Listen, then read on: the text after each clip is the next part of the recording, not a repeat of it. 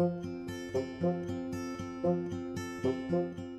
三字经》中小故事：城门立雪。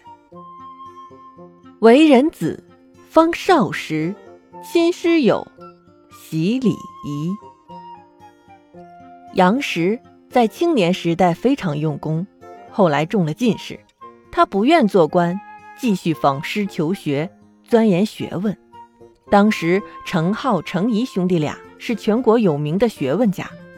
杨时先是拜程颢为老师，学到不少知识。四年后，程颢逝世了。为了继续学习，他又拜程颐为老师。这时候，杨时已经四十岁了，但对老师还是那么谦虚恭敬。有一天，天空浓云密布，眼看一场大雪就要来了。午饭后，杨时为了向老师请教一个问题。约了同学游坐一起去程颐家里，守门的人说程颐正在睡午觉，他们不愿打扰老师午睡，便一声不响的立在门外等着。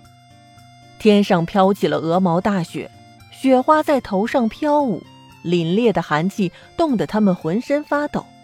他们仍旧站在门外等着。过了好长时间，程颐醒过来了，这才知道。杨时和游作在门外雪地里已经等了好久，便赶快叫他们进去。